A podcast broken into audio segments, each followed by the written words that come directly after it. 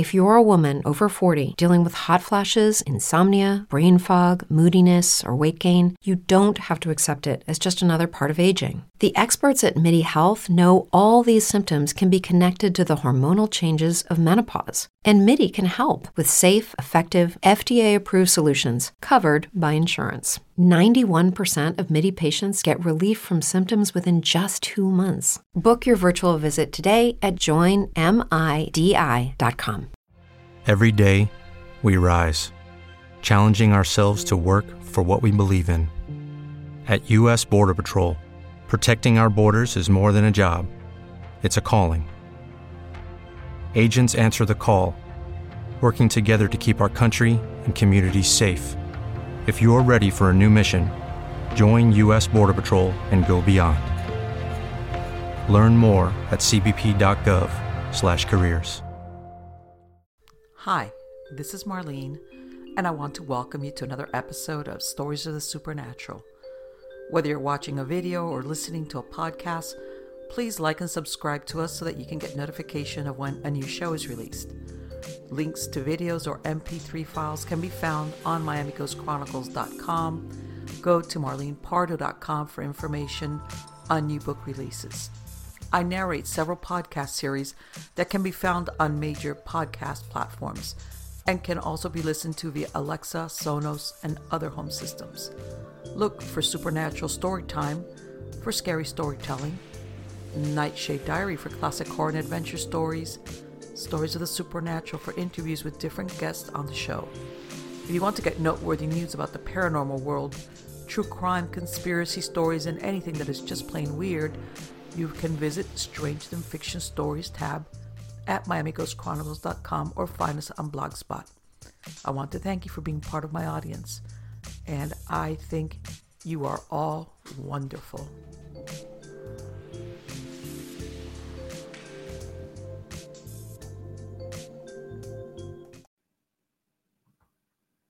Hi, everybody. This is Marlene with Miami Ghost Chronicles Stories of the Supernatural. How's everybody doing? Good, I hope. I'm doing good. I know as everybody, I'm not I'm not gonna complain anymore about that. You know, I'm still opening boxes and I'm not, I'm not, even though I kind of am. But anyway, and I know a lot of you have I've, I've gotten messages about do I miss the farm? Um, I do and I don't as far as the the planting, but something I'm learning is that uh, as a matter of fact, that's what I was doing today. O- over here, that's a little bit further up north into the state. This is the time to plant. As far as a lot of the, if you're doing any vegetables or even the flowers, um, is I, I would go to a, I went to a couple of nurseries around here and I saw people where it was like a mad dash for especially the fruit trees and stuff. I was like, what's going on? So I was used to doing my thing whenever I wanted to because the weather down there was different. But now, so yeah, I'm I've I've gotten away from the farming, but I have to really do a lot of hard work and um I've gotten a lot of uh different some vegetables, some perennials, annuals, all that other stuff. So yeah, it's it's I like it though. But yeah, it's basically up here there's more seasons than what I was used to. And but you know, it's a part for the eventually I'm gonna see if I take a uh, take a little video you know what's what I've got out here, and I've got these very very old um, elm trees. I mean oak trees outside that I've heard uh, different estimates from people that have come out here that they're between three to four hundred years old. Let's see if they're beautiful. They're really really nice. They're about sixty feet up, and um, talk about the setting for a horror story.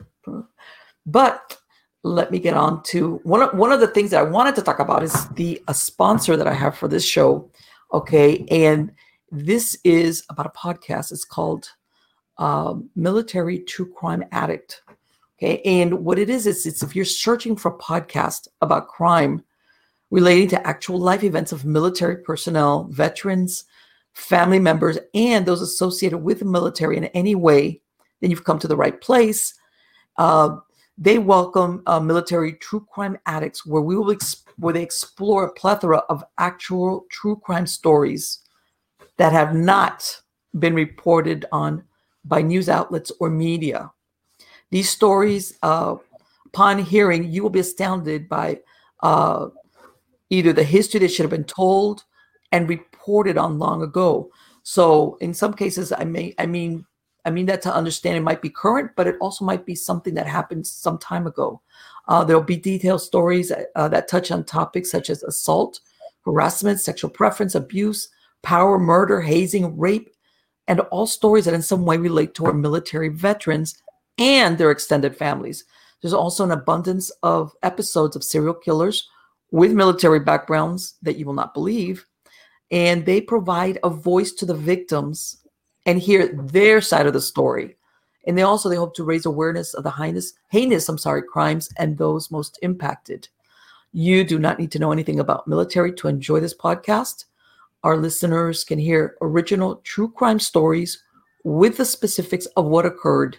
They can be found on Facebook at Military True Crime Addict, or the website address is militarytruecrimeaddict.com. So I urge you that if you're into true crime and, of course, uh, something that has uh, a military slant to it or aspect, even something that you might not be aware of, go check them out. But let's get on to the good part. The good part is my guest, and this gentleman has been here before. And as a matter, of, we were discussing time flies when you're having fun, and even when you're not. It's almost been three years since he was on the show, and this is Paul Eno. He is one of the first paranormal. This is for people who are not familiar with him, because uh, he's very well known in the paranormal field.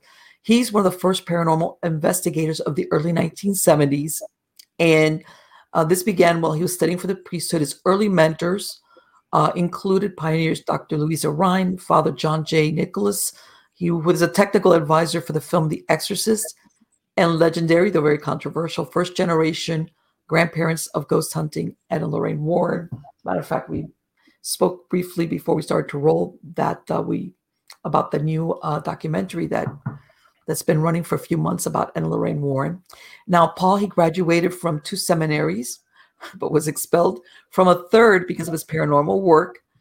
And uh, about a year to go before his ordination, he turned to journalism, ending up in a distinguished career as a newspaper and magazine reporter and editor. And today, he's an award winning New England journalist and a former news editor at the Providence Journal, and the author and contributor to 10 books, two bestsellers, one in state history that is used in several Rhode Island school districts, and two books that are already considered classics of paranormal literature.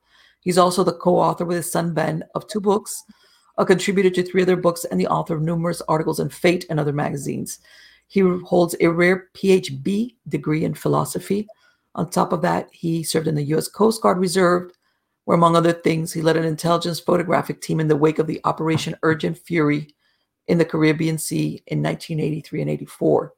He's appeared many times on Coast to Coast AM with Art Bell. May he rest in peace, George Noory and George Knapp. Midnight in the Desert with Heather Wade and on George Noory's television show Beyond Belief. He has presented his interactive programs on the paranormal all over America and in Europe, and he's appeared on the Travel, Discovery, and History channels. He serves on the research committee of the Consciousness and Contact Research Institute, and in 2019, he received the Albert Nelson Marquis Lifetime Achievement Award for his appearance in Who's Who in America for 30 years. He and his wife of 39 years live in Rhode Island. So, drum roll, how are you doing today, Paul? Well, pretty fair, Marlene. You got through the whole the whole bio there. That that's uh, the first time that's been done, I think. Of course, of course, everything. Well, it's this is all about you, and I'm thrilled to have you back. And um, nice to be back. Yeah. So, um, after we spoke last, I know you've had a um, other books come out, other things, and and as I mentioned earlier, your part of the country, the Northeast, is very well known for having a lot of paranormal events. And so, what's been happening, or what new books have you brought up, brought out? Well, uh, since um, I was last on, which I think was, as you say, three years ago or so, um, mm-hmm. there's been uh, one that, uh, well, my my son and I, uh, Ben and I wrote uh, one that came out from Schiffer Books in 2016. That's uh, Behind the Paranormal: Everything You Know Is Wrong, and then in 2019 was a book that just I wrote, and and that's. Um, uh, Dancing Past the Graveyard, Parasites, Poltergeists, Parallel Worlds, and God. Okay. okay. So uh, that is a book I hated writing. There'd been a lot of things in the past that I worked very hard uh, to bury the memories of, uh, exorcisms and things of that kind that were on uh, early on in, in my, uh, well, if you want to call it a career, and uh, other cases that I'd written about before that I expanded upon somewhat. And uh, so that's what that pretty much was about. Um, what's been going on is that we, as you probably know, have um, specialized since really 2005 in what we refer to as flap areas. Now, we've had to invent an entirely new vocabulary just to talk about this stuff uh, because uh, there were no words to, to describe the concepts, uh, at least as far as we could find, uh, adequately enough to write about them or talk about them. So, uh, the flap area, uh, the term flap has been applied to UFO cases, mm-hmm. but a mm-hmm. flap area in our definition is um, a, a, very wide area. We're working on one that's about 330 square miles at this point, okay. uh, from Connecticut into New York State, that um, involves in almost incessant paranormal activity of different kinds that are not classically associated with one another. So you've got UFO phenomena, all kinds of ghostly stuff going on. You've got uh, cryptids, uh, Bigfoot, things of this kind, and, and, things that don't even have names yet that are all taking place in these areas. Uh, there was a photograph that we that we got of of a, a, a creature that I've never even seen a like heard of the like of before, standing over somebody's sink. It was taken by a security camera while they weren't home, because the area, what we refer to as the Litchfield Triangle in Connecticut, um, mm-hmm. there which has you name it, it's going on, including the military presence, uh, because they'd love to find out about this too. Uh, and you, you had uh, break-ins taking place in which nothing was stolen. The police were scratching their heads, couldn't figure out what was going on. And th- this security camera got a picture of this creature leaning over this sink, and that that's reproduced in in uh, Dancing Past the Graveyard. So um, th- this is what we've been doing, and uh, there's it's never a dull moment. When you say a creature, are we talking cryptid or extraterrestrial type, or what? What was it? What did it look like?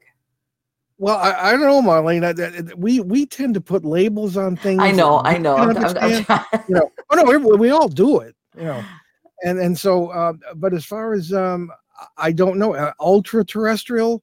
Uh, the whole point of flap areas, uh, if our theories are correct, mm-hmm. is you've got uh, um, well, well, first of all, what what did Einstein say in his special theory of relativity? Among other things, it was the time mm-hmm. uh, essentially is all simultaneous. There really is right. no past. There really is no future, which does wonders for things like reincarnation uh, and uh, even death itself. I mean, how can you mm-hmm. have any of that if there's no past and no future? Really, yeah, we just experience time, right? Yeah, we, we just experience it that way. More and more physicists have come out and said that.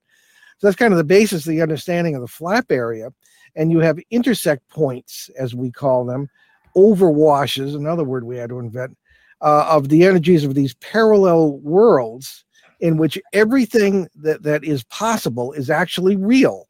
All right, not all coming together at once, although that that could be happening uh, at this point.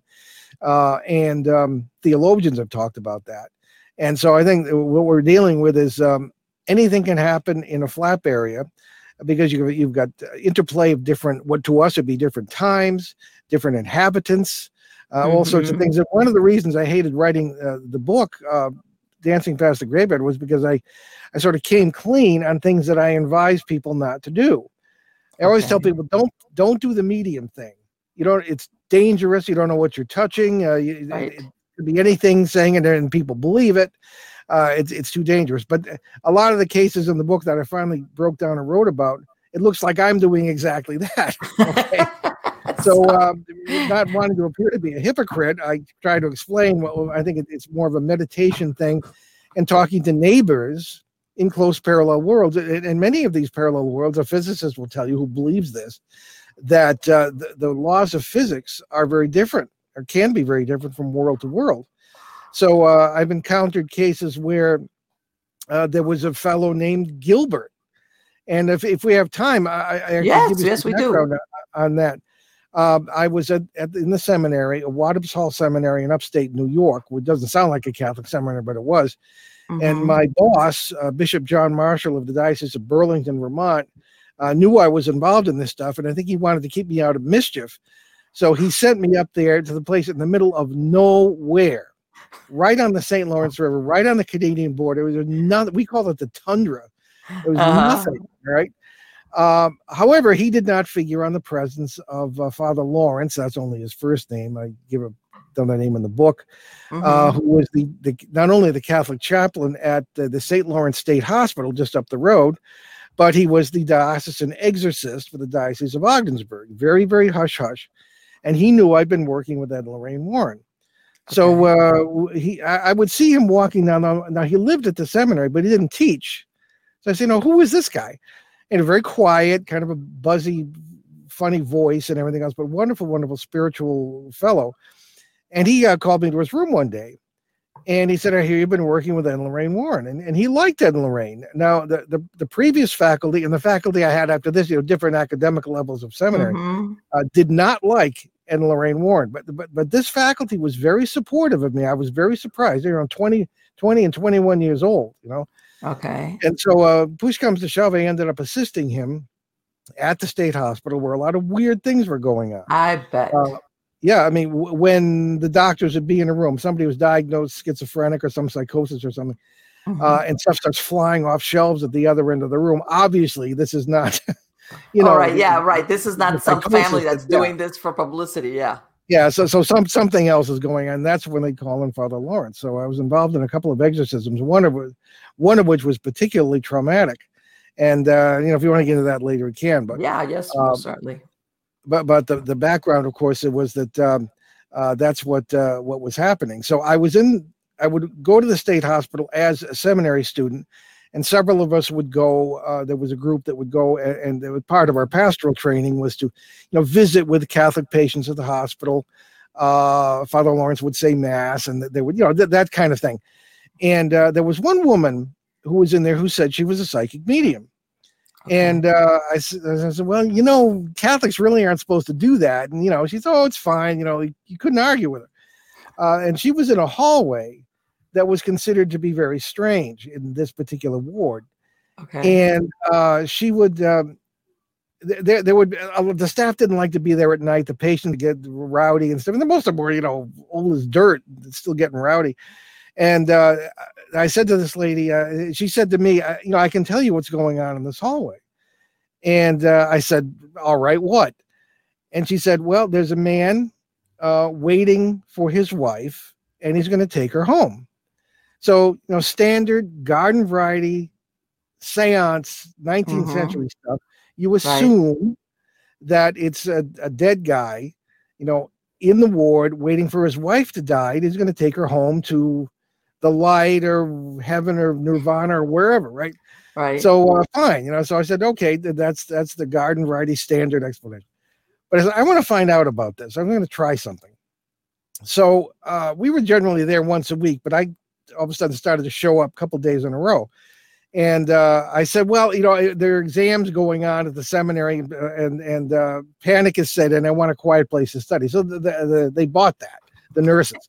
so there was a little room in this in this hallway. Uh, it was supposed to be a chapel. It was uh, undeveloped, so to speak. There were a couple of chairs, a table, there was a cross, and not much else. A light mm-hmm. bulb. So I went in there and I went into a meditative state. I learned meditation from, of all people, the Trappist monks in Spencer, Massachusetts. And uh, little did they know what it would lead to, but uh, I was in this state, and all of a sudden I heard right in my ear, "Hello," not "hello," "hello." I said, all right, you know. so I was kind of shocked. And uh, there, there, there ensued for the better part of three evenings, you know, fading in and out, a conversation with with a, fellow named Gilbert. Okay. And at first, you know, apparently in a, what to me would be a parallel world in which it was not considered crazy to talk to the neighbors, he said. Emphasis on the last syllable, right? Because that's the way he uh-huh. that's the way he talked. Um, okay. Some of his vocabulary I couldn't make out, but it was obviously English. And I had never heard of anything like this. I'd never experienced anything like it. And he was waiting for his wife. And I said, Oh, gee, could this lady be right? He was waiting for his wife at the Canadian National Railway Station across the Bloody River in Prescott, Ontario. Now I'd been there a hundred times, Uh-huh. you know, taking the train back and forth to Montreal because that's how you get to Montreal, 120 miles. And um, but it was not in our reality. It was an entirely different reality, and it was quite clear what he was saying. But again, he would kind of fade in and out. And I said, you know, I'm across the river, like a mile away in in Ogdensburg, New York. I mean, what the hey is going on? And he didn't think anything strange about that at all. And as I say, it took the better part of three days to kind of get through this conversation. And apparently, what I gather in his corner of the multiverse, is uh, the it wasn't considered strange, as I say, to talk to the neighbors who were simply people in, in different parallel worlds close by, and there was energy exchange and a communication, and that wasn't considered weird. Now, in our world, now, now, now you get a picture that here I am in the, at the heart of a psychiatric hospital talking to myself in this room. Now, the last thing I needed was for the staff like, yeah, to hear me. I would have ended up a patient. get So- a room ready for him. Yeah, exactly. So I mean, it was it was rather comical, you know, the, the, the setup, but it was just it was. I didn't know what to do with this information. I went back to the seminary, and I I like didn't come out of my room except to take exams for like two or three days. Finally, the faculty sent somebody to see if I was all right. And I wasn't going to blurt out what this was, but I was I was extremely upset. You, you know, Marlene, there's nothing Only 4% of universities in the U.S. are R1 research institutions, and Temple University is one of them. This means 100% of students have the opportunity to participate in hands on learning and research with world class faculty. With over 600 academic programs across 17 schools and colleges, Philadelphia's largest public university provides students with a rich variety of opportunities and propels graduates to succeed in their careers. Temple University. Schedule a campus tour today at admissions.temple.edu/visit. Hey guys, it is Ryan. I'm not sure if you know this about me, but I'm a bit of a fun fanatic when I can. I like to work, but I like fun too. It's a thing. And now the truth is out there. I can tell you about my favorite place to have fun Chumba Casino. They have hundreds of social casino style games to choose from, with new games released each week. You can play for free anytime, anywhere. And each day brings a new chance to collect daily bonuses. So join me in the fun. Sign up now at chumbacasino.com. No purchase necessary. VGW Group. Void were prohibited by law. See terms and conditions. 18 plus. more terrifying than something that happens to you, paranormal or otherwise, that smashes your belief system. Oh, you better believe it. Now, th- things in the uh, I see what you did there, ble- yeah. But uh, as, as far as the uh, the actual events, uh, yeah, they can be scary enough. But you know, all we really have is our belief system. Well, and, And, and, uh, that's the thing. It, it's almost like doesn't matter. You don't have. You know how people are trying to find proof to convince other people, but once it happens to you alone, that's it. Like you said, there's Exactly. something that shifts in there. It's like I don't Yep. care if nobody ever believes me, but God, I know that this is real. Yeah, Or true. That's why I never wrote about this. You know, I think you know, I don't. I would say we believe what we believe. Our theories and methods about you know the multiverse novels were developed from personal experience in the trenches. Well, this this was really the first one of the first major para, paranormal experiences that I had that, that, that started to be thinking about those theories and methods. You know. Let me ask something, Paul, and, and something, and I'm gonna. This is a little bit segue. I'm surprised. Why weren't you ever tapped to become an exorcist when you were in the seminary? Well, um, one of the I, I think Father Lawrence maybe had that in mind as I went, but again, I was still very young. I was at the beginning of what was called at the time major seminary. It was really the last two years of college, and you had to major in philosophy, and then you'd go on to four years of, of graduate theology, and then you'd be ordained, presumably. However, uh, the little glitch in in my uh, world at the time was that I I, I started to develop. Uh, a relationship with the Eastern Orthodox Christianity. Okay? Okay. Now people think they're just Roman Catholics without the Pope, but that's not entirely true. They're they're older, I mean, historically, and uh, I thought they had uh, a more original approach to Christianity. You know, like Mhm. more uh, out of the early centuries rather than uh, you know the Renaissance or the Reformation or anything else. And uh, and I, I- still think that's that's true. But Mhm. I um actually, and this never, you know, seminarians in the Roman Catholic Seminary did not leave the church. They left the seminary, but not the church, right? right. And uh, I became Orthodox in my, my senior year there, and uh, they were very gracious about it. I, I they let me graduate. I got my degree, and uh, th- then I, I went on to the next academic level, which was the same as the, the Roman seminary. It would have been it was St. Vladimir's Orthodox Theological Seminary in New York City. Mhm. Very, very different in many ways. First of all, and this really wasn't on my radar when I did this. People thought it was, which is they thought I, I wanted to be a married priest. uh, Orthodox parish parish priests are almost all married. It's considered Oh. odd not to be. Okay. So uh, I mean, you know, th- that that solves a lot of problems because it Mhm. creates others. But in, in their seminary, there were their faculty, there were married, there, there were women students. It was it was so much healthier, I thought. right. And um, but in any case, they did not like my paranormal and they did not like Ed and Lorraine Warren. Oh, it was like you know, because I was thinking, wow, you know, to me it would be like his interest in the paranormal is like that's a big red neon arrow. This this is exorcist material, you know. Yeah, maybe if I'd stayed in the Latin church, yeah, but but the Orthodox again, you're a new convert. Keep your nose in your books okay, and okay. out of the Warren business, you know. uh-huh. So, uh, so, th- so that uh, was an entirely different thing. And they're the ones who threw me the heck out in 1977, right? really, Uh, as a matter of fact, it was funny. The the, the rector, uh, who was a, a distinguished theologian, whom I love to this day because he, you know, he's translated, as we say, some years ago, but he was one of my teachers, Father Alexander Schmemann, uh, called me into his office afterward, and he said, essentially, he'd come back from Paris that night. He went to the faculty meeting, and, and somebody claimed that I performed an exorcism on somebody in the student body, which was complete nonsense. I would never do that. Uh, and he said, "You want to come back and study?" Right? I said, "Yes, Father, I do," but I never heard back from them. I mean, what That's is that? So I don't know. That's I said, well, it, has got to be. Maybe they ha- they and I both had a lucky escape, uh, and so I just I, I kind of picked myself up, dusted myself off, and decided to get into journalism. okay, So I went to Trinity College in Hartford did, and studied in the Master of Liberal Arts program, and they ended up um, shoehorning my way into the only newspaper in New England that would talk to me, and that was uh, one in Rhode Island. Here, Here's how I got to Rhode Island. And I later found out that it was uh, considered the worst daily newspaper in New England and had a revolving door that would leave you, leave your head spinning. So, uh, but it was it was a, a great start. I, I did all kinds of exciting stuff as a reporter, and I ended up later on at the Providence Journal, which was uh the major metro here, as an Uh-huh. editor. And because that that sounds more important than, than it is, because there are a lot of editors.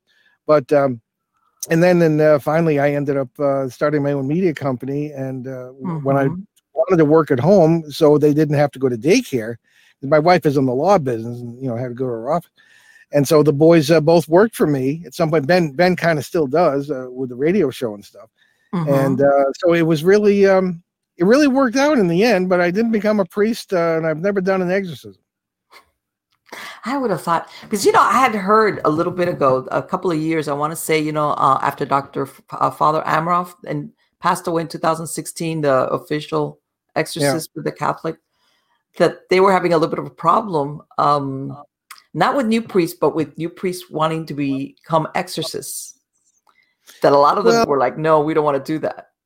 yeah there were there were a lot of funny stories coming out of the vatican at the time now i had two friends at the vatican one of whom worked in the secret archives it Mhm. really actually is such a thing right but i mean like they're going to tell me uh Right. what's going on because i was already uh, on the air so um but what i've heard from friends and contacts is that they had like apparently one public conference about exorcism and exorcists and and they were doing what I, I had advised them. You know, like I said, like they're going to listen to me. I was a kid.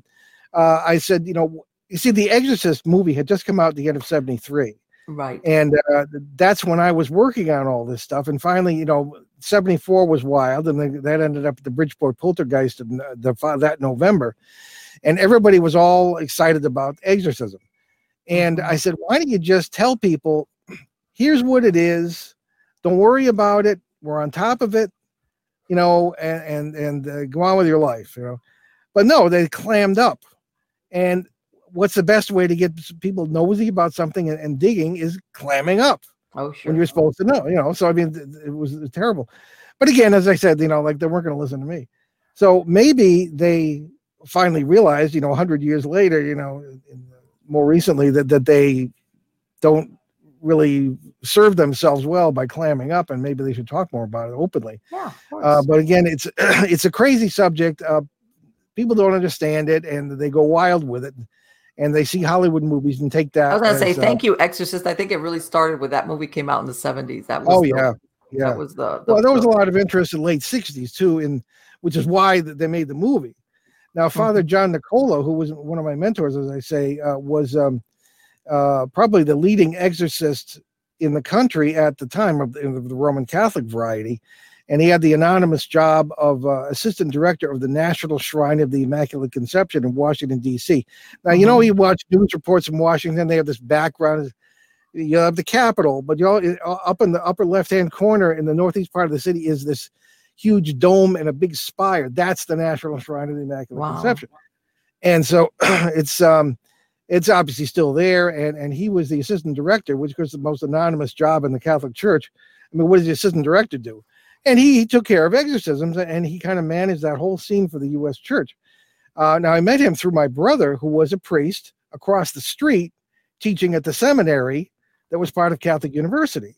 So he got us together. I don't know if he ever regretted that, but um, so I, I whenever I'd visit my brother, which was a lot, I'd clo- get be closeted with Father John Nicola, and he'd give me guidance and guide some reading for me and all this stuff, and, and give me advice. And he, he was really wonderful. Uh, now he was the technical advisor for the film The Exorcist Okay. which he said he would he regretted doing and he said a lot of the things that supposedly happened on the set the weird Mhm. stuff that was largely true okay. so and a, a lot of weird things happened to the, the cast after that too so uh, th- this stuff is um pretty pervasive but again when when i was involved in the exorcisms with father lawrence this is particularly the one in the 70 the end of 73 i was just I, I, have always been a very persistent and annoying questioner. You know particularly in the seminary i would say stuff like okay well the bible says christ was in the tomb for seven days after i should say three days after the crucifixion. But i said you know evening friday to, to sunday morning dawn is not three days. It's like a day and a half and they'd say well it's, it's- the point is that he, he did it yeah, yeah i agree with that but i mean you know get it right uh, or I would say stuff like uh, the, the theology says Christ was truly God and truly man. Well, he was truly man. He would have had a, a wife and reproduced. You'd think, you know, and uh, they don't like that. They said, uh, you know, of course not. What do you mean, of course not? And to this day, they, they're obsessed with the cervix, you know, and the, the whole thing. The, the whole premise of of uh, Dan Yes. Brown's books, you know, the, the horror that Christ could have had a, a child in, in a line Right. of descent. And so what? exactly. Yeah, I did. And, and and, uh, having been subjected, well, in the Eastern Christian mind, that doesn't bother them like that. Right. It's it's the, the Catholics and Protestants who just just go to breakfast. Well, it's almost like that movie, you know, they want the, you know, Jesus dies, goes into heaven, you know, Mary's the virgin, and the credits roll, and that's it. and yeah, yeah, yeah, yeah. I mean, I mean, I'm not. never- like he's less holy if he would have lived uh or Yeah, lived an ordinary he life. Yeah, I mean, I don't get it. So, you know, and I studied all this stuff for years. But anyway, uh, so w- whether they're being more forthright about exorcism, uh, yeah, I mean, I can see that there is a lot of parasite activity because Well, you have to us ask get back to that that parasite, and we're and I'm gonna. I'm gonna I'm gonna explain because for everybody before we started rolling, I was talk I was asking Paul about that investigation that you mentioned that you were involved in when you were a young seminarian, which was the Bridgeport, and I asked you what became of the family afterwards and the little girl, and we got into the conversation about parasites because sometimes there is that that, that is some type of causation when you have uh what let's say poltergeist activity which is what they were calling it right in the bridgeport Mhm. Yeah, yeah. or something that persists and, and you mentioned that that family that it wasn't per se the house it was them because they Yeah, went to I- I different uh, places I think it's safe to say, uh, as my friend Shane Searway does, uh, that uh, it's it's people who are haunted, not places. hmm Okay. Now I think that that, that there that that there's there are caveats to that. I mean, Yes. obviously, but uh, in the the case of the Bridgeport thing, and poltergeists are generally thought to be uh, thought forms or uh, the the the result of the energy produced by an agent, is the traditional term. right like a uh, pk RSPK. pk whatever Yeah, RSPK and all that. Uh, recurrent spontaneous psychokinesis. The uh, little girl Marcy, presumably being the agent, because she was about to, she was ten, she was about to enter puberty and all this Mhm. stuff. But uh, it's been a long time since I believed any of that. All right. Now, Okay. particularly in these exorcism cases, uh, early on, I'd only been doing this for a few years. Uh, it just got the impression that we were, as as the old cliche goes, being played like bass fiddles by this thing. The a, the ritual of exorcism used at the Roman Catholic Church is very institutionalized. It's very formal, and within the ritual are three actual exorcisms. Okay, and a lot of times, uh, if something's going to happen, that that's and it doesn't often. Uh, that that's what what when it takes place. Uh, there are also uh, places where the demon is is ordered to give its name Right. and uh, that that sort of thing. So it's all very formal. But I got the impression that, that this thing, uh, whose name it said was Chow, that, that this voice came out of this this little girl. It was not hers. Uh, was uh, as I say, playing us and feeding on the energy we were producing. Now, Father Lawrence was very calm all the time, highly spiritual man. There were people. The people involved were two attendants. I was one of the attendants, so I wasn't any major guy. Uh, uh, somebody who worked at the hospital staff was another attendant. There were two nurses and a doctor, uh, always, and they were devout Roman Catholics. Maybe because they'd seen this stuff before. I don't know, but they, they had uh, they had to go to mass, go to confession, go to communion, fast.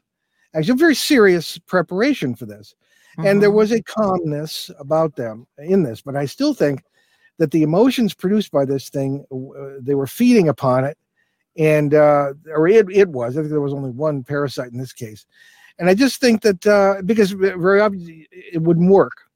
They'd have to go back, even if it was a year or two later. Uh, Barbara, the young 17 year old girl who was the subject of this particular exorcism, uh, Mhm. died a few years later of a drug overdose. She's really messed up as it is, which is why she was uh, a patient at the hospital, inpatient. Mhm. So I just said that there's there's more to this Okay. than is generally believed. Okay, Okay. and uh, I, I swear I've run into the same entities more than once in these situations. Uh, even before this, my first ghost case in Connecticut, 1970 to 1972, I just got the impression that um, these people weren't dead at all. Never mind being in purgatory, which was my original right. Right. you know, theological uh, approach to uh, what I thought they were. Uh, they were living lives in a parallel world. You could hear fire implements banging together. You could hear dogs, animals, people talking like it was a normal day, only you couldn't see them. So, I mean, in my opinion, I said something is wrong with the the, uh, the these old ideas are not good enough. So the same thing with parasites, and then finally getting uh, in seven um, November of '74 in this house, there were things going on I'd only heard about, only read about, uh, and it's considered one of the uh, or the or one of the best documented poltergeist cases in history because all kinds of police officers and, and journalists and trained people saw this stuff. Um, I myself was hit in the leg by a flying television set and had a nice gash to show for it. Uh, I stood there while with police officers and firefighters, and a refrigerator floated off the floor. Wow. the police reports were, I believe they've been hushed up since then, but I reproduced several. Ed Warren got a hold of them. This is with Ed and Mhm. Ray Warren, this case. And uh, th- this is the first case dealt with in the, the uh, first of the shock docs, as they call them on the Travel Channel, which was the, the true story of Ed and Lorraine Warren. And uh, the first case covered was this one, and I explained what happened to me because I'm one of the few witnesses who's not dead. Let me ask you something. What was was there a triggering event that caused all these things to happen in that household, or wh- what happened? Well, one of the no, nobody really knows, but the little the little girl Marcy. Mhm. Uh, this this was a, a couple in their forties who had had uh, a little boy who had who had translated, as we say, had died in the late sixties. Everybody goes, aha! Obviously, it's the uh, jealous uh, spirit of the, you know, that baloney. Uh, The little girl was adopted from the Iroquois Nation in Ontario, Canada, uh, several years before this. A lovely little girl. Uh, but she had uh, she was very deep. There, there was a lot of the. uh, I suppose people might might say in the traditional terms, she might have been an old soul. Okay, okay. And it's it's often considered that she brought something with her. Okay, Mhm. now as I say, I've known families that have had parasites of certain kinds. I call them the farmers, have uh, farmed, for lack of a better term, families for generations. Okay. Uh, run into that on a number of occasions, and this could have been one of those. Uh, it's not that there's anything wrong with Native uh, American religion. Right, no, no, we're talking in general. Families that regardless. talking in general, yeah, just human. or It's whatever, human yeah. problem. Mhm. Yeah. So uh, she arrived in, in Bridgeport, Connecticut, and uh, supposedly things would happen. At one point, uh, she was supposedly this is before the, the whole case broke. Uh, that they went in and, and the, the couch was lifting up she, the side she was sitting on, and her friend, the little girl, sitting at the other end, was very shocked, say the least. Uh, but when this uh, all started to come down, it started as these parasite cases do, Mhm. uh, very slowly. Uh, some pounding, uh, a few noises here and there. And as you get more annoyed, more fearful, or more angry, it feeds on it and gets stronger. All right. right. Now, in my opinion, when I walked into this house, I felt four entities. Now, remember, I was still in the seminary. I was trained that these were demons. That that's the way the Warrens and I approached it. And Father Bill Charbonneau, who was the priest that they brought in on this too. And um, as I as I mentioned off the air, uh, the, the most difficult times are when your belief system is smashed Mhm. because well, what do we have but our belief systems? And my belief system was that these were demons, uh, and we all believed that uh, a, an exorcism had to be performed in a house, in the house, and we were waiting for the the bishop of Bridgeport because these people were Catholics uh, to give Mhm. permission for that, and that never happened. okay. They they were saying uh, they were trying to fend off the press too. Uh, the bishop was. So uh, here we are in, in the midst of this. It was chaos. Uh, reporters uh, and all people. So early on, people were just wandering in the house and looking around, and this went out far and wide, hither and yon in the press, and uh, so we had huge numbers of people outside the house, which I think only fed it more. right and, and and also you mentioned the exorcist had come out back then very Yeah. recently so yeah people in the crowd were interviewed actually said they expected Father Charbonneau or me to come flying out the window like the priest did at the end of the movie. You know, so except Uh, though there was no long stairs to fall all, down all I had was the, the TV set was after me. That's about all, all that, that happened Yeah. with that. But uh, there were all sorts of things going on, uh, furniture flipping over, things of this kind. Uh, one of the uh, the, the strange, uh, and and this is what uh, uh, our show on Sunday. We're going to have uh, John Fraser, the uh, poltergeist uh, expert from uh, the UK, is going to be on with us on our show, and uh, I want to get into him w- uh, with him some things that that have not happened to me during poltergeist cases. Now, the closest I got to the uh, the auditory phenomena. Okay, round two. Name something that's not boring. A laundry? Ooh, a book club. Computer solitaire, huh? Ah, sorry, we were looking for Chumba Casino. That's right. ChumbaCasino.com has over 100 casino style games. Join today and play for free for your chance to redeem some serious prizes. ChumbaCasino.com. No purchase necessary. Where prohibited by law. 18 plus terms and conditions apply. See website for details. Hello, it is Ryan, and I was on a flight the other day playing one of my favorite social spin slot games on chumbacasino.com. I looked over the person sitting next to me, and you know what they were doing? They were also playing Chumba Casino. Coincidence? I think not. Everybody's loving having fun with it. Chumba Casino is home to hundreds of casino style games that you can play for free anytime, anywhere, even at 30,000 feet. So sign up now at chumbacasino.com to claim your free welcome bonus. That's chumbacasino.com and live the Chumba life. No purchase necessary. VGW Group. Void were prohibited by law. See terms and conditions. 18 plus. uh, where poltergeist supposedly will talk and, and this sort of thing, as as in the uh, uh, Bell Witch case of uh, 1817, 1821 in Tennessee. Uh, the closest I've gotten to that is was Sam the talking cat in this Bridgeport case. Okay, now as these, i um, never heard what was that are you serious oh Sam the talking cat, supposedly right now. okay. I mean, I wasn't born yesterday, you know, and I mean, I was, and I'm when I'm talking Mr. Ed here, but uh, the, the little girl had a cat named Sam okay and uh, her her psychological profile was very interesting. She was a classic uh, poltergeist victim or parasite victim, in my opinion, because she'd been uh, smothered by her parents, uh, psychologically speaking. She'd been what we today would call bullied at school, so she'd been Oh. at home in that house for six weeks.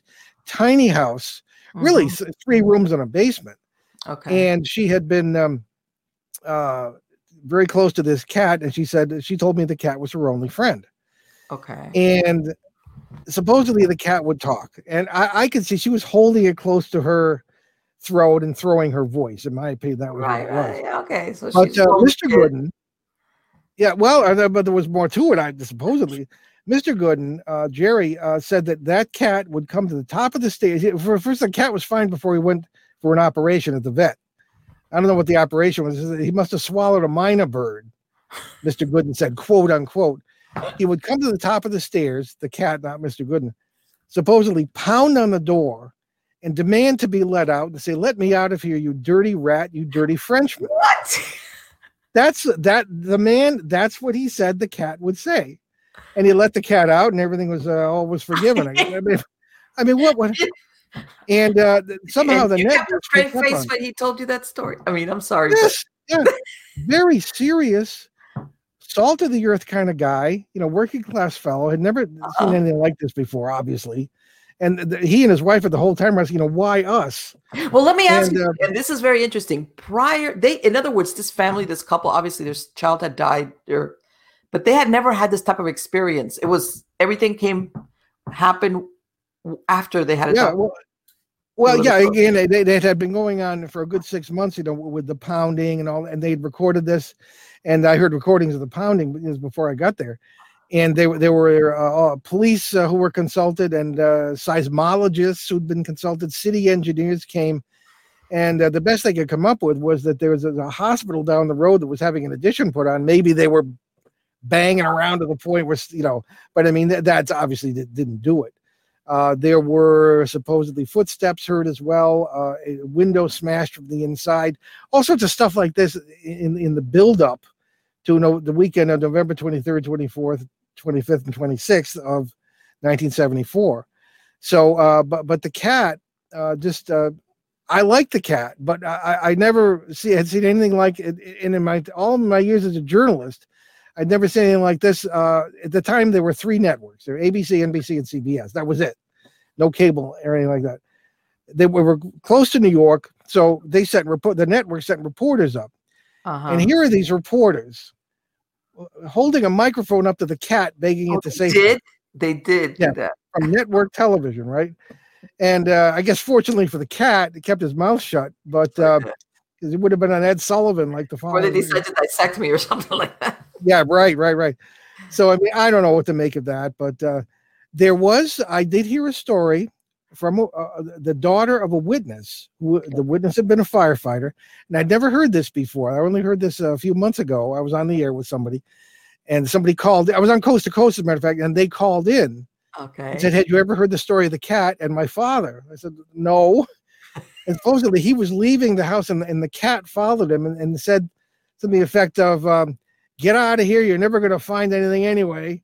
And uh, excuse me, and uh, I mean, you know, that was the first I'd heard of that. I mean, these cases, you, you're uh, sometimes hearing you things you never heard a before. talking cat would have been scarier, than I think, than anything else. I'm sure that man never went back. Yeah.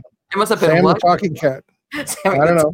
That's- But supposedly, in being poltergeist cases, there are uh, like Jeff the talking mongoose from uh, what was it, about 1930 in in uh, uh, the UK. The the the and we did a whole show on this with a guy Uh-huh. written written a book about it.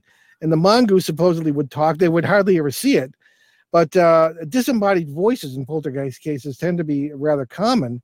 Okay. again, as in the Bell Witch case too. So, so this is uh, all interesting stuff. But the closest I came to that was uh, Sam the Talking Cat. Nah, you know what? I had not. I had did had no idea that that was part of that case. That's incredible. many layers in that case, yeah. and um, getting back to that, that sometimes you found we, we discussed that you know that case and others that sometimes there's a something that when if you especially if you can uh, speak to somebody in the family it's like a generational thing mm-hmm. Yeah, it's true. Um, I mentioned the the example. I was uh, giving a talk in San Diego one time, and uh, there was a, a you know decent audience, and but I kept my eyes kept being drawn to this one woman in the back, and because there was something attached to her, there was some kind of energy there. And so at the end of the lecture, she came up and said, "You noticed, didn't you?" I said, "Yeah, what's going on?" And uh, she was a uh, from a family of Italian descent. Sometimes there were ethnic twists to this, like the Irish with the leprechaun. I mean, that that apparently really happens. That that's I don't know why, but it's interesting. But she said uh, her family had been in California for several generations, and that she, her mother, her grandmother, and her great grandmother had all been uh, psychics and mediums, Mhm. and had had attachments of some kind that were really a pain in the neck, you know, for, for each generation okay and uh, we we uh, worked with her a little bit, and and I think it, it probably got better. But I think she was dealing with, with one of the farmers, uh, which is one of the species of parasites that, that we Mhm. uh, pinned a label on there. So, uh, but I think this is relatively common, uh, of that kind of species. And I think that it's possible that in the Bridgeport case, that might very well have been the situation too, because as, as I mentioned off the air, Marcy had a very sad life after that. Mm-hmm. Uh, they after they threw us the heck out of the case because we had left simply because we needed to get some sleep. Right. And uh, the police chief, uh, Superintendent Walsh, sent officers to the into the house. This is on Tuesday, the 26th uh, of November, and and simply declared that the whole thing was a hoax. Uh, the traffic in the city was unbelievable. Everybody, this this is all every which where in, in, in the media, and people. The, the traffic was were both ends of the street, uh, all the blocks around, bumper to bumper, because people wanted to see the ghost house, you know, the haunted yeah, house. Of course. Yeah, and so um, they put the clamps on that, but and, and then Marcy was uh, and the family went to the Fairfield. We were told anyway uh, that Warren found out went to the uh, Fairfield Hills uh, psychological uh, state hospital, the psychiatric uh, department there, and uh, things started to happen there. Uh, supposedly, the uh, Christmas tree had to, had to be sunk in concrete that, that year because it kept moving. Uh, and then before they sold the house, which they actually managed to do, a team from Duke University Parapsychology Lab, as it was at the time, uh-huh. came in with a couple of the people I knew who told me later that, that they, they just something was weird, but they couldn't. Nothing happened while they were there, and they couldn't um, get uh, enough of a picture out of the witnesses to uh, to really put anything together, and that they didn't even write an in-house report on it. That's what Jerry Solfvin told me. So. Uh, again, fast forward 40 years, and you have William J. Hall, who uh, decided that he was a kid at the time okay. and remembers the crowds, uh, wrote a book on this case and did a pretty good job. Uh, and he interviewed me and and the uh, you know the, the, only remaining witnesses you know a bunch of 80 uh, year old retired police officers who were the only ones that were still around and uh, he got a pretty good book out of it so uh, that was the story of that but as far as Marcy was concerned she mm-hmm. lived a rather rather solitary life moved back to Ontario Canada Bill was able to find some of her relatives and she died of cancer in 20 it was 2012 or 2013 just before uh, he was able to interview her, and uh, still very sad. So she was wasn't in the book either, but uh, so I'm just about the only one left. Right, and that's um, that's it's. I, have heard of similar things in other uh, hauntings, or I want to say hauntings for lack of a better word, where when you start talking to them, you find out exactly what you described that family members far back mother, grandmother, grandparents, or whatever. Yeah.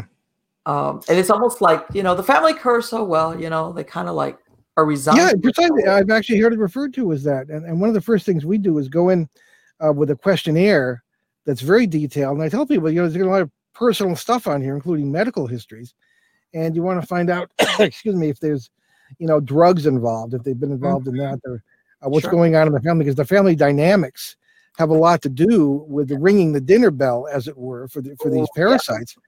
And the family the family dynamics could go back for generations, mm-hmm. you know, mm-hmm. as we've said. So, um, but every case is different, and uh, we have a we have a questionnaire online uh, if people want to take a look at it. But but that's mainly mainly toward cryptid sightings. But uh, so we're adapting that to be an online uh, resource for people to report. Mentioned something really interesting when you said those flaps you know, or areas. Flap area, yeah. When you say flap, are we talking overlapping or rips or portals between dimensions? Like, in other words, purposely or just things that shift and come and go? Well, that, that's one way to put it. Uh, one of the, I, I, think that our ancestors knew all about this. Uh, shamans uh, from indigenous peoples have told me that, yeah, you're on the right track. This is this is just what we do, and that this is we're, we're aware of this.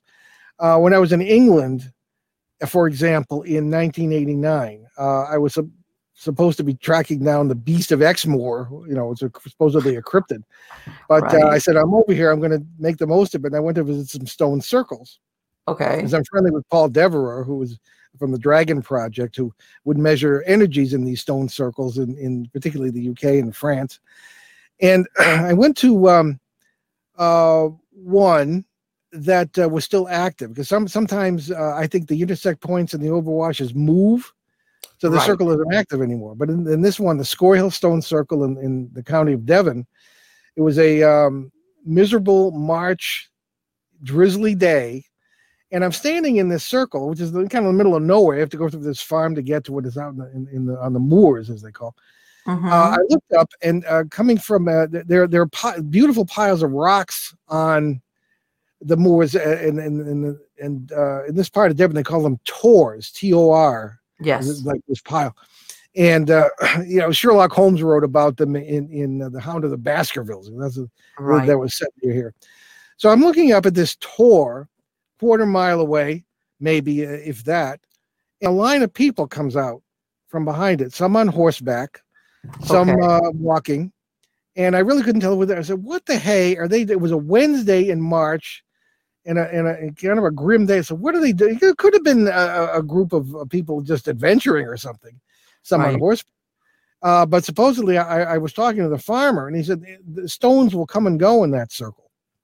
Sometimes they'll appear, sometimes uh, there'll be fewer stones the next day, and uh, the people just sort of don't think anything of it at this point.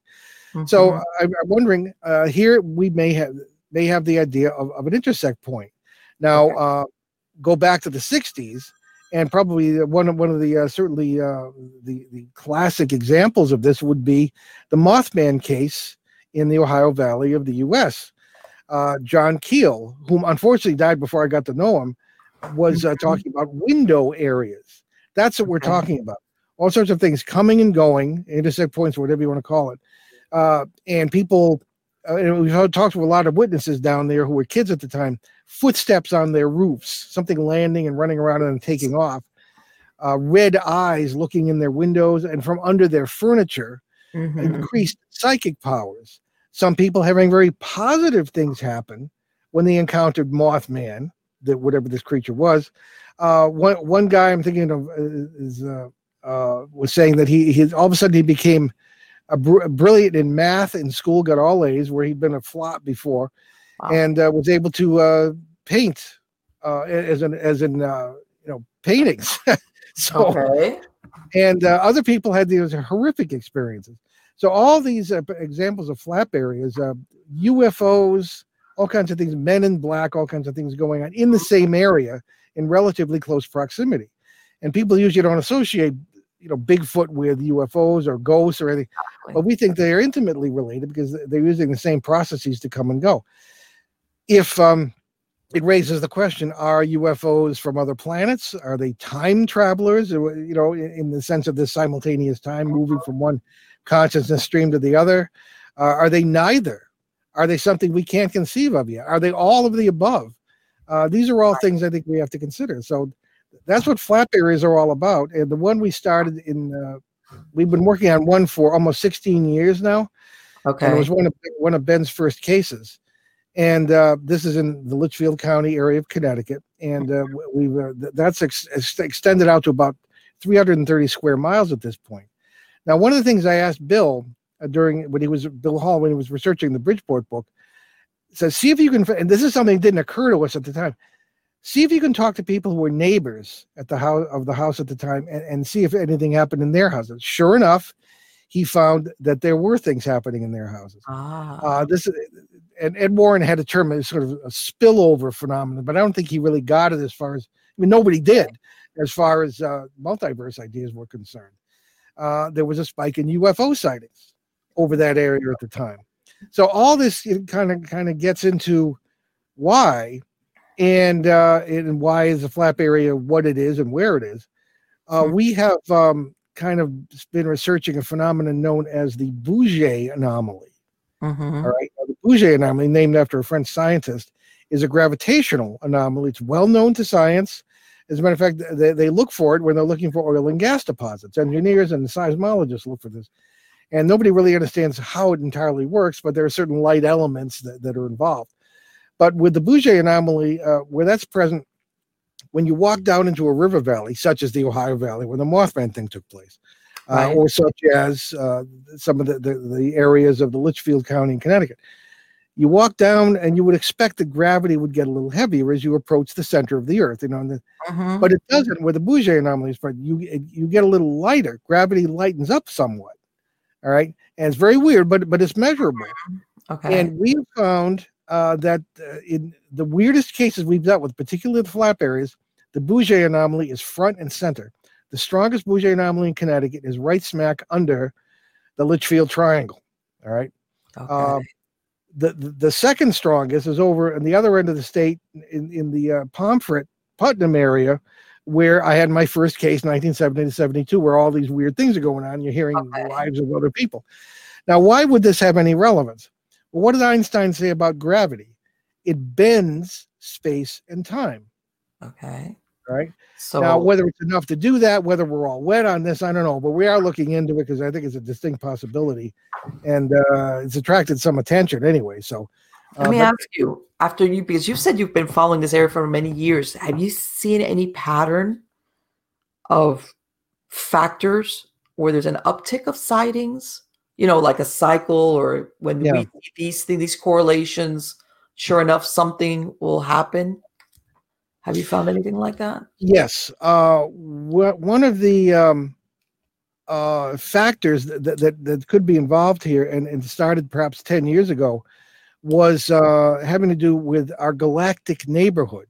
Okay. And everything's connected, as you know. It's not just an Mhm. isolated planet with nothing going on.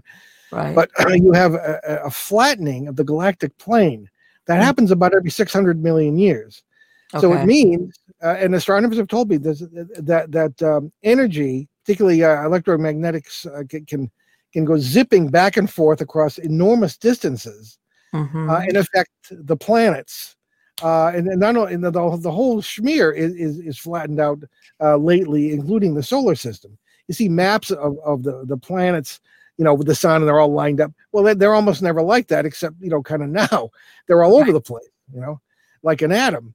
Uh, so I think that the electromagnetics of the uh, of the thing have, have really uh, uh, become more conducive to the flow of uh, inter-world energies, if you will. I think that, that may be a factor.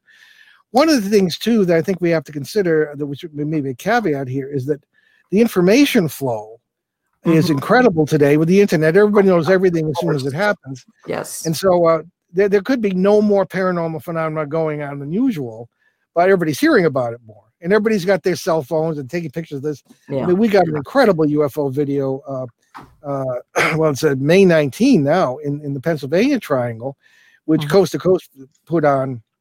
And, and we sat on it for a year. We wanted to move on. And one of our gang is Marc D'Antonio from MUFON. He's he's the, their chief analyst for videos, uh, and he said it was a, it was one of the two best UFO videos he'd ever seen. And uh, so that then we released it. But um, that area, Bigfoot, seen it myself, my own eyes. Um, UFOs. We have neighborhood meetings down there where all these people get together. We have we, we've had to move them to restaurants because nobody's house is big enough. Uh, and they agreed to on-camera interviews. We're having another meeting uh, by Zoom uh, coming up in uh, next month, and Okay. Bigfoot, UFO, generations of people with Bigfoot stories. Okay. Uh, we actually got three generations on camera with with our great uh, colleagues uh, uh, Alexander Petikoff and Charles Credo. Uh, Alexander being a filmmaker and Chuck the terrific interviewer, and uh, th- this stuff is well known down there. Um, so I mean, th- this is your flap area, and again, Bouguer anomaly is present there. Uh, Do you think anything of the shifting of the poles and like even they say that even that's why even the little the GPS is are being thrown off? Do you think that has anything to do with it? Uh, I think it's all everything has everything to do with everything else. Anyway, uh, Right. the magnetic pole has been gradually shifting Mhm. kind of southwest for as long as it's been measured anyway. Uh, Mhm. it- as opposed to the actual North Pole, the magnetic pole is different. Uh, so when you have a, um, I mean, sooner or later, you're going to have your, your compass pointing toward uh, the middle of Manitoba, or so I think I think it's right now it's over the Northwest Territories, but that's uh, With Lucky Land slots, you can get lucky just about anywhere. Dearly beloved, we are gathered here today to. Has anyone seen the bride and groom? Sorry, sorry, we're here. We were getting lucky in the limo and we lost track of time. No, Lucky Land Casino, with cash prizes that add up quicker than a guest registry. In that case, I pronounce you lucky. Play for free at LuckyLandSlots.com. Daily bonuses are waiting. No purchase necessary. Void where prohibited by law. 18 plus. Terms and conditions apply. See website for details. Step into the world of power, loyalty, and luck. I'm going to make him an offer he can't refuse. With family, cannolis, and spins mean everything. Now, you want to get mixed up in the family business. Introducing The Godfather at ChumbaCasino.com. Test your luck in the shadowy world of The Godfather slot. Someday, I will call upon you to do a service for me. Play The Godfather now at ChumbaCasino.com. Welcome to the family. VGW Group. No purchase necessary. Void where prohibited by law. See terms and conditions. 18 plus. Change is normal uh, for the planet. You know, whether it be climate or whether like what you said it before we never had GPS. You know, you people there there Well, was no- exactly, yeah. Uh, nobody realized that it was happening. I don't know what I ever did without it. It's been lost oh, Well, imagine that. You know, you had to remember how to get to places, or or like the phone, you had to actually remember telephone numbers. Oh yeah, oh, forget that. Yeah. And I think that that that that's very interesting because a lot, they, they- very rarely do you hear those types of explanations as to the cause of any phenomena, whether you want to call it paranormal, as in ghost, or you know, or Yeah. cryptid Bigfoot sightings, or oh, anything like that. Well, I'll give you Uh, one better, Marlene. Uh, Go ahead. I think what we might be dealing with is a, um, a mag- electromagnetic situation where worlds are coming together Mhm. more than they used to. Um, you know, falling back on my, my theology here, but there was a, a, a brilliant theologian from France, uh, Pierre Teilhard de Chardin, who wrote a lot in the 1950s and before that, and uh, came up with the idea of the omega point. Now, some people in the church consider him a heretic, but I think he's a hero. The omega point was the point at which everything would come together into one world or one un- unity with a capital U, and you know, as he would put it in in Christ in the theological terms. Mhm. But but uh, theolo- theological terms or not, I mean, you can see uh, even what shamans have told me and stuff. Things have been kind of coming to a pinnacle, and it may take another thousand years. But uh, I think you're you may be having more paranormal phenomena, more intersect points, more overwashes, simply because the worlds and the world families, as we call, are, are getting closer together, and uh, inhabitants are mixing, uh, laws of physics are mixing, and I Mhm. think it's um, I think it's good. I, I think it'd probably be exciting in the end because what would you end up with? Uh, again, falling back on the theology. Well, I was going to ask you that. Do you really think that all these worlds are compatible? Well, I think that, um, and I'm and I'm often asked this. I, I'm- I'm often blamed for not embracing other people's religious beliefs, right? Because they figure if you're in the seminary, you must have studied what I believe, right? And It's not true. For you know, most people don't know what their own religions teach, and uh, I'm not saying anybody teaches this, but I, I think it's very possible that uh, that that okay, wh- what is the theology of the creation? Okay, Right. God had infinite love that could not be contained and literally like exploded into uh, the creation. Okay. Well, if you have infinite love, wouldn't you have an infinite creation? You know, not, not just one timeline or, or one universe or anything. I mean, see, it's, it's one of maybe it's my, my canted That- logic. you're, you're absolutely right. It wouldn't have to be something finite. Yeah. Yeah be- a- and, i think that uh, th- this uh, notion of this was well known to our remote ancestors was present even in ancient theologies um, it's uh, what, what's the, the first line of, of, of ephesians? Um, there's a reference to the worlds plural. Mhm. and through him god created the worlds. Um, i studied greek so yeah i because I, wanted to read this stuff in the original the english translations are, are hideous. And the actual word is cosmos Okay. which is greek for worlds or universes.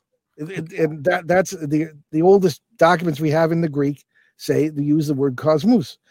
Uh, throughout other um, scriptures of other religions other other traditions there are references to multiple worlds and it's very clear.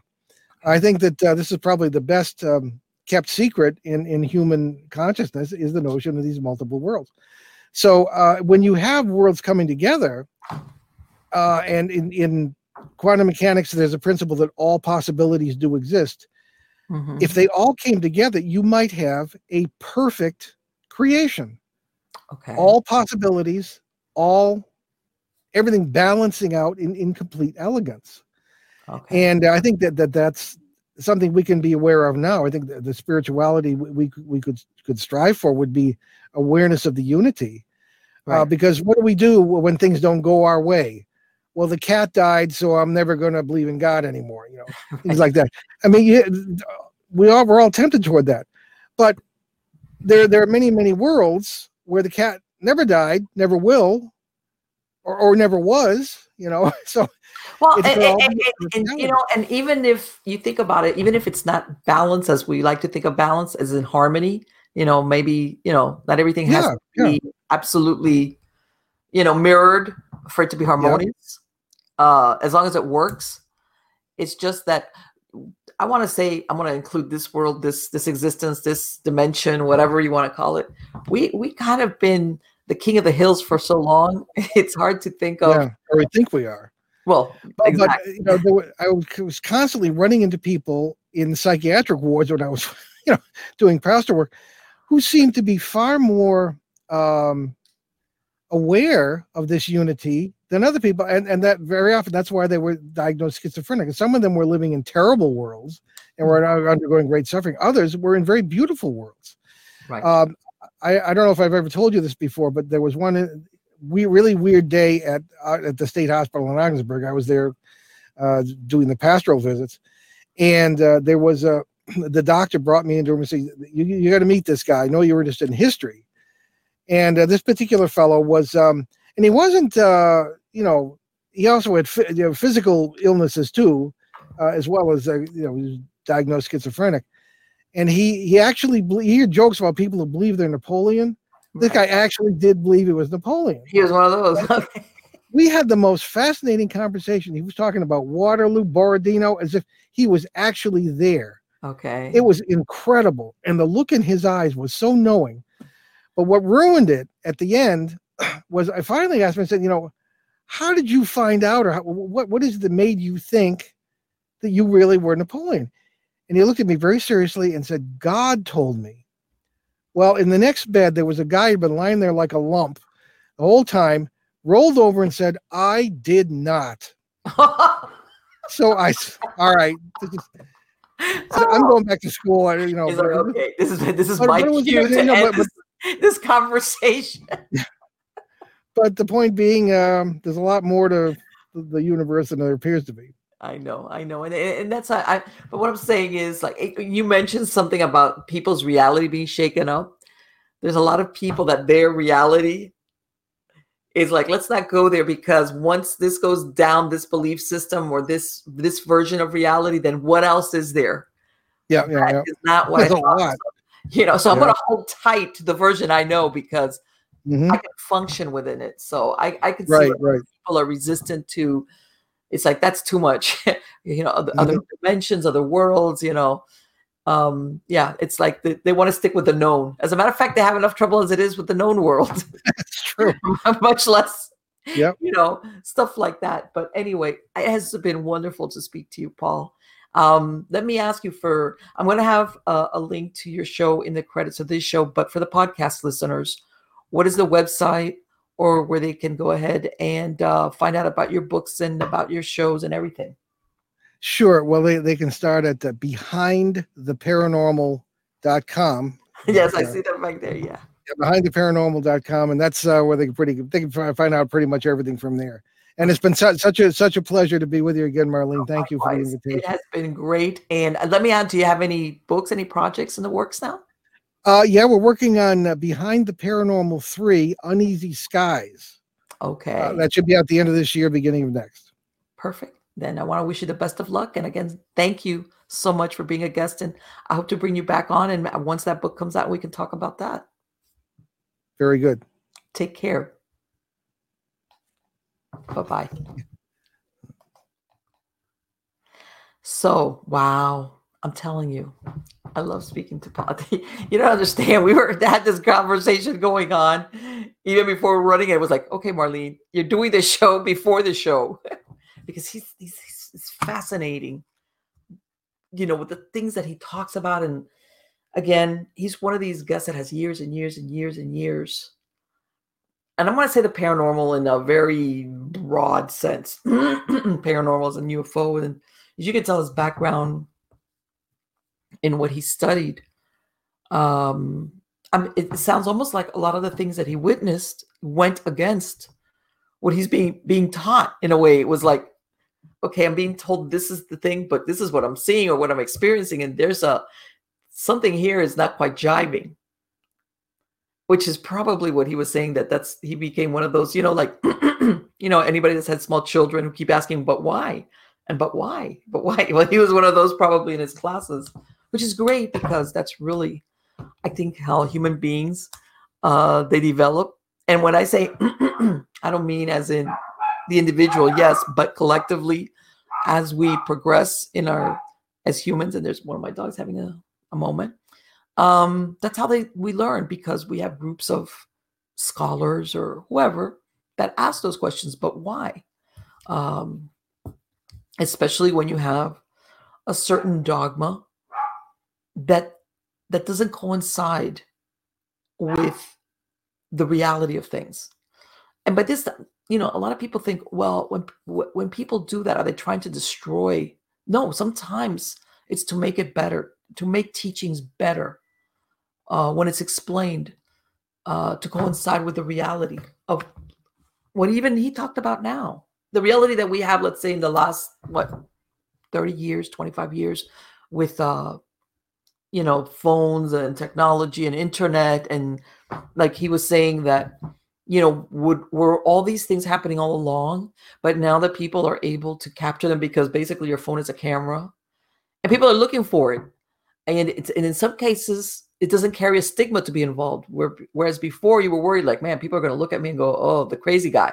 Now it doesn't. So I mean, there's a lot of factors in there that I I truly believe he's right when he says there's a very good chance all these things were occurring. Uh, you know, whether whether it's a, some type of cycle or pattern all along, it's just that now we're actually aware and looking for it and uh, recording it, et cetera, et cetera. And what I'm gonna, I had somebody that that I promised I was going to bring this up in the show.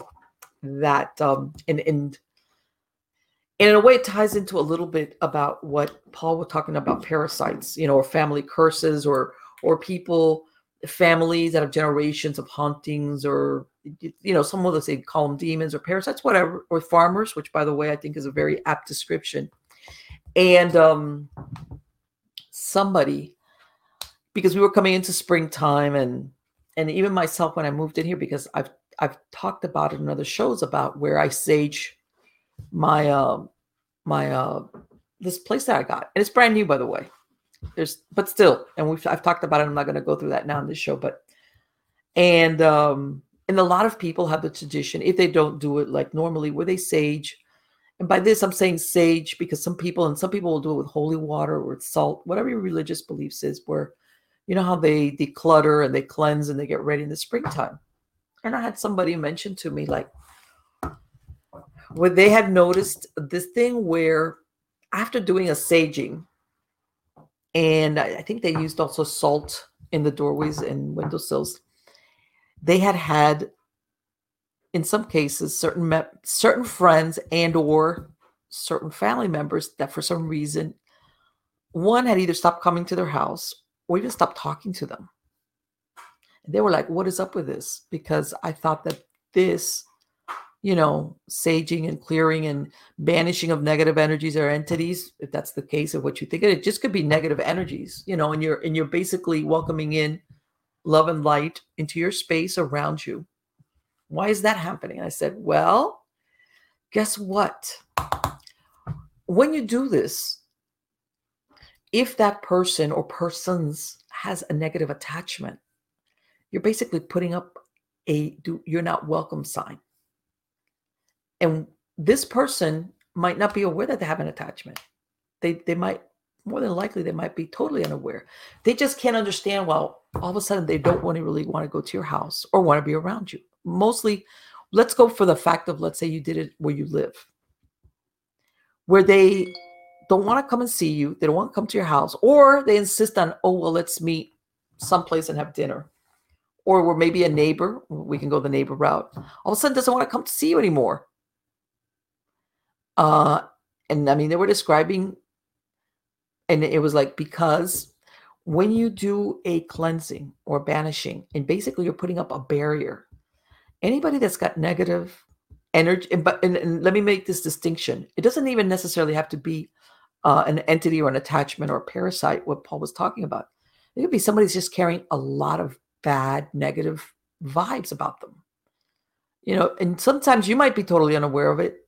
Know, it's what's going up in, in here, which translate down to here and then to here.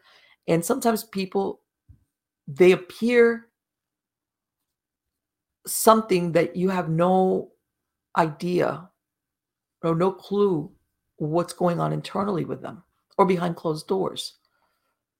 Number one, you might not know them that well, or they don't talk about it, uh, whatever the case might be.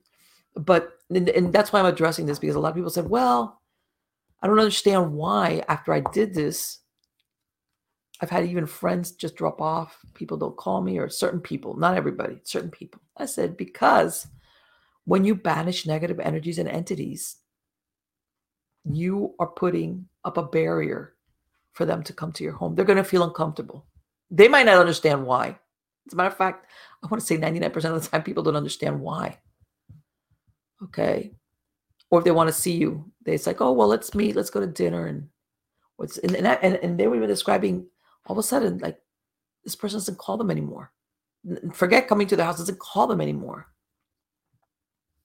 And that's be, that's why. Because more than likely there's something, some negative, whatever, dot, dot, dot, that's hanging out with them and coming to the place where you saged and salted and banished negative, and you're only saying, I only allow light and love to come into this place. Guess what?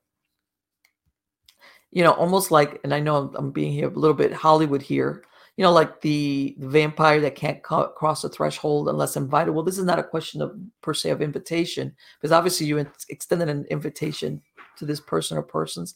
We're talking here where it's almost like you rescinded the, the do not welcome you know i mean by this i'm sure that it's not like they're going to start hissing or you know things is going to pop off of them if they come to your house but they might even feel uncomfortable. Or like all of a sudden they're like yeah and they want to leave or and you're like what happened? What's going on?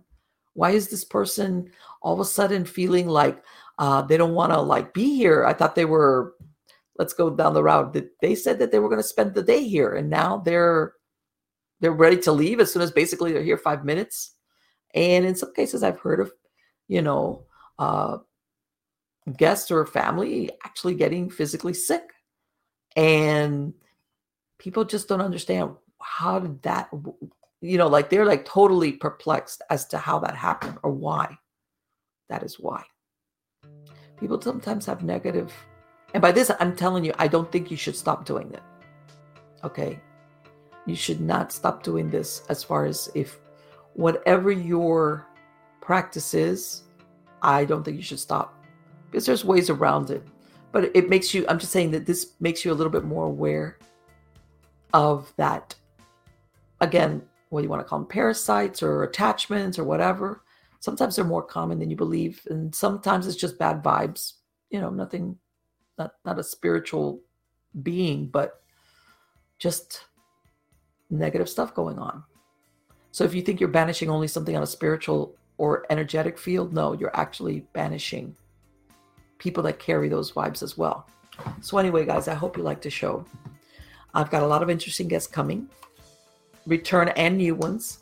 So I want to go again. Thank you so much for coming back every week and being here with me. And uh, again, if you have any um, stories that you want to share with me, go ahead and send them to me at Marlene at Miami Ghost Chronicles. If you have any guests that you would uh, like me to bring on, or any subjects like this one that somebody said, I want, I want you to talk about this. Because I think this happens to other people. I said, okay, let's talk about it. Um, any topic, anything like that, please contact me. And again, uh, go to MiamiGhostChronicles.com for links to the videos, to the podcast platforms where the show is released on. I also host uh, two other podcast series, which is Nightshade Diaries and uh, Supernatural Storytime, which is scary storytelling. They each have their own individual sites, and uh, you can find us everywhere. I'm just you know, you can find a podcast version if you have certain podcast platforms that you like to find us on. I'm there. And again, if you go to marlenepardo.com, I, I put on there uh, anything having to do with my writing and the new books that are coming out. So again, guys, thank you so much. Uh, I really enjoy this time that we spent together. Take care.